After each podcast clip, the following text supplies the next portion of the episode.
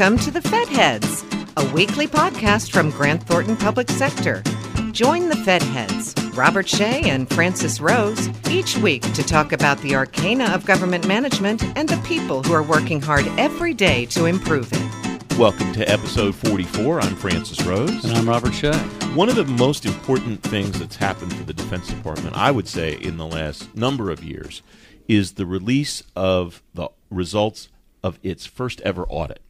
And a lot of people have been following this issue for a long time. A lot of people have been anticipating these results. I think not a lot of people were surprised that it the Pentagon did not receive a clean opinion in the audit. Right. I think a limited number of people would agree it's one of the most important things to happen in the defense well, world. But um, if, people who like Arcana think so. That's right. It, if in order to know whether you're getting what you want for the money you're spending, you have to know how much you're spending for what and where. The Department of Defense hadn't been able to do that at any time in its history. This is a real big step towards actually fixing that. One of the people who has been following this issue for probably the longest and, and knows the most about it is with us today. Asif Khan of the Government Accountability Office. Uh, thank you very much for coming in today. It's great to see you. Good afternoon, and thank you for having me here. The big deal here, it seems to me, is that the Pentagon finished it. You were on the Hill not long ago to talk to the Congressional Research Service about your takeaways from the audit. What what was the message that you delivered to them? Right. The um, it was uh, at the CRS, but also for the new Hill staff who had joined uh, Capitol Hill in the last few weeks. And they really want to understand what the results of this audit was because there's still a perception that the financial statement audits is something which is much more appropriate for the commercial world, and they wanted to better understand how it applies to the federal sector. So, what I tried to do, along with several other panelists, was to educate them on the intent of the Chief Financial Man- excuse me, the Chief Financial Managers Act of 1990, that the financial statement audit is just the first step. Eventually, it's going to lead to better information, uh, better processes and controls, and management has to act on those to be able to come up with performance measures to track their programs better. Did anything about the audit or the results of the audit surprise you?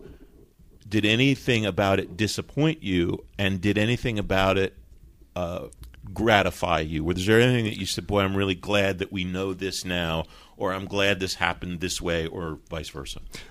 All of that, uh, Francis. I mean, I was uh, a very happy that DoD was able to complete the audit within the timeframes.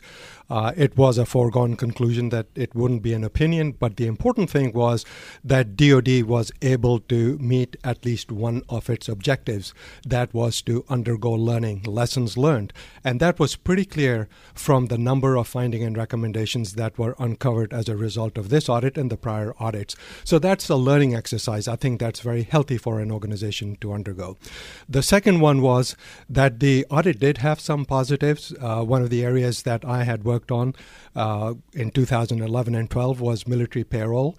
Uh, there were significant issues at that point in time. Uh, they weren't able to accurately account for payrolls uh, at that point in time. So I was glad to see that payroll, military pay, was clean in this audit. The other one was existence and completeness of military equipment. Uh, the auditor dis- did not find any significant issues in existence and completeness, so that was also a positive. And then finally, the auditor did not uncover any instances of fraud.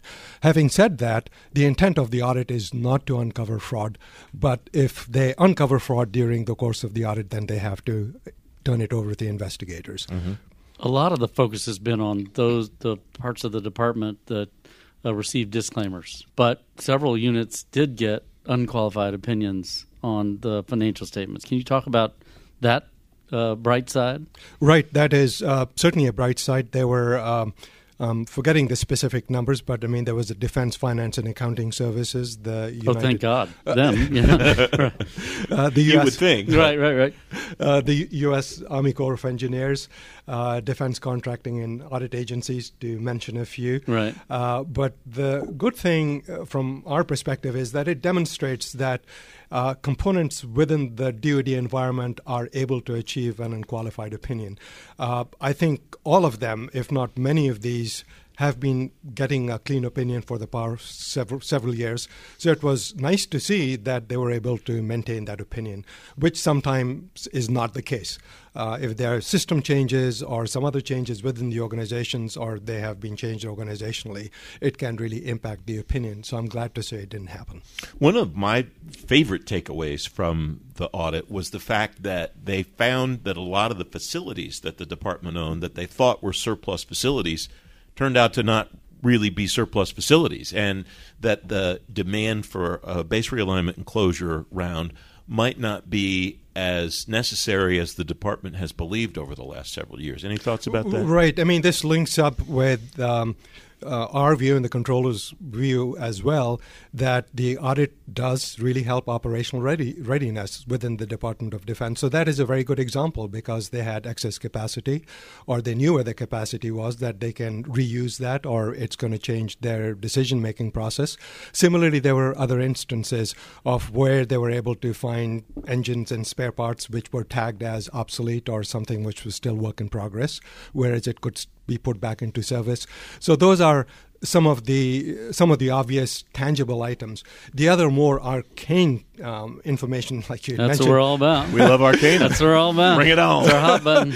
well, I mean that is also very important. And to give you an example, like I mean, if they are able to find, uh, you know, budgetary information like, uh, uh, you know, excess unobligated balances, if you will, that's funds which have been earmarked for a particular expenditures, but they're not needed anymore, then that amount can really be used for a different purpose within a given mean. So that way, DoD or the components can free up money for other priorities which are more mission critical. These are the arcane gems you can find on Fed heads. That's why we're here. So you you mentioned that uh, the the DoD comptroller um, really uh, embraces the value of the audit, um, and you gave some examples of why you you agree with that.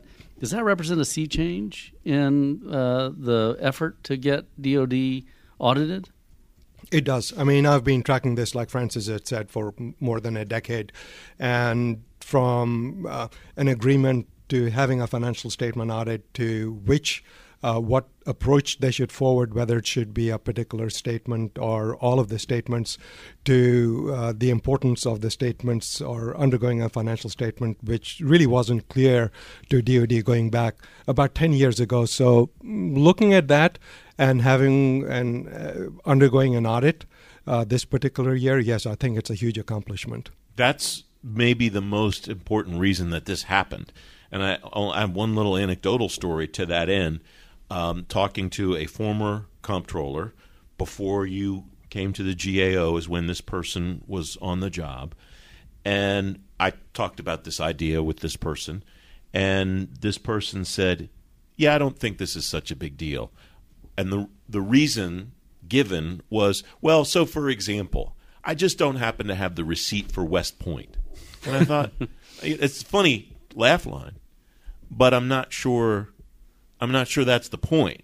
I'm not sure that's the the goal, the gist of it, right? Right. No, it's it's, it's not. I mean, it's um, uh, the the goal of a financial statement audit is to have a disciplined approach to preparing financial statements, and then in the federal arena, the goal of the financial statement, which is different than the commercial area, is to really be it's more accountability to be able to account for your assets and liabilities, your uh, budgetary information, and the financial statements provides that discipline, a framework. And the audit is a very uh, important monitoring mechanism which holds management accountable.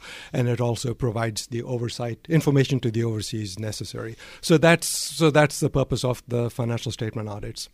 So what's your sense? We so we have one down and infinity number of audits to go because this is an annual process. What's your sense from what you've learned from the outside, or maybe what you know from speaking to people on the inside about what they did during this audit to set up sustainable audits moving forward and to make sure that they didn't have to start from scratch as essentially they've been working on for the last however many years they've been getting set up for this it's um, it's really. I mean, I'll focus on the learning aspect again. What they have learned from this experience, and there there are two elements to this. I mean, and I'll focus on for those who read the GAO's financial, uh, excuse me, the GAO high risk list, capacity is one of the remo- removal criteria. And capacity has got two elements to that. One is financial systems or systems, systems capability, and the other one is human capital. So both those elements of capacity are very important to be able to sustain the process going forward. And learning, let me bring learning into this. I think the audit process has really um, um, enabled the DoD financial management personnel to understand their own processes much better than they did before, purely from undergoing an audit, from having to explain to the auditors what their business process is, what their day to day responsibility is, how it impacts the overall mission, which is very important. This is going to position them to be able to make uh, better fixes as a result uh, to, to address the finding and recommendations. And that really has to be preserved. I mean, I think DoD needs to make sure that knowledge is preserved either through training or through other manuals, the lessons learned, sharing of successes going forward, because this is going to help them develop better processes. And also, it's going to break down the silos. I think one of the elements of a uh, inefficient organization is when you become very siloed, you have fine, okay, horizontal communication, but vertical communication is non existence. So, this is going to enable or promote more uh, you know, lateral communication, which is going to be much better because things are going to be done consistently across the enterprise. We talked about assets and processes. We haven't talked a lot about systems, and that's been a perennial challenge getting the myriad defense financial systems to talk to each other. Uh, can you talk about what we've learned based on the audit and where, where what progress we've made and what more needs to be done? Well, I mean, uh, DoD had made a decision that they will. Um, they will undergo audit under their existing system, so there wasn't any major development or um, other initiatives going on as far as their financial management system, so it's just purely maintenance. So as a result, the highest, I'm not surprised that the highest percentage of findings are in systems on cybersecurity. So these are, and it's in the first year of the audit. I mean, they are much more on general and application controls, i.e., that, well, maybe they don't have enough security around access control or how the systems are used. So they haven't even been able to get down to if the application functions the way it's supposed to be able to do that. So it is. Uh, uh, it's going to be interesting how DoD approaches uh, addressing their financial management systems because it's a double-edged sword. They have to really understand and define their business process much better than they have done. So the audit is going to provide them the insights as to how they can have much more efficient business processes compared to what they have now. And secondly, it's also going to provide them where they need to have uh, better security, better internal controls as a result of a closer understanding of their end to end business process. So, Robert gets at where I wanted to go next, which is so Comptroller Norquist has talked about financial management reform or upgrading systems, uh, modernizing systems. Um, his deputy, the career deputy Mark Easton, I've talked to him about that topic. I talked to Mr. McCord about that when he was comptroller, Mr. Hale before him, and on and on and on back all the way through. Now, though, this is the first time that they'll know what works well and what doesn't work well for sure mm-hmm. to be able to prioritize where they need to go fix because, I mean, there's so much, there's a lot of low hanging fruit there.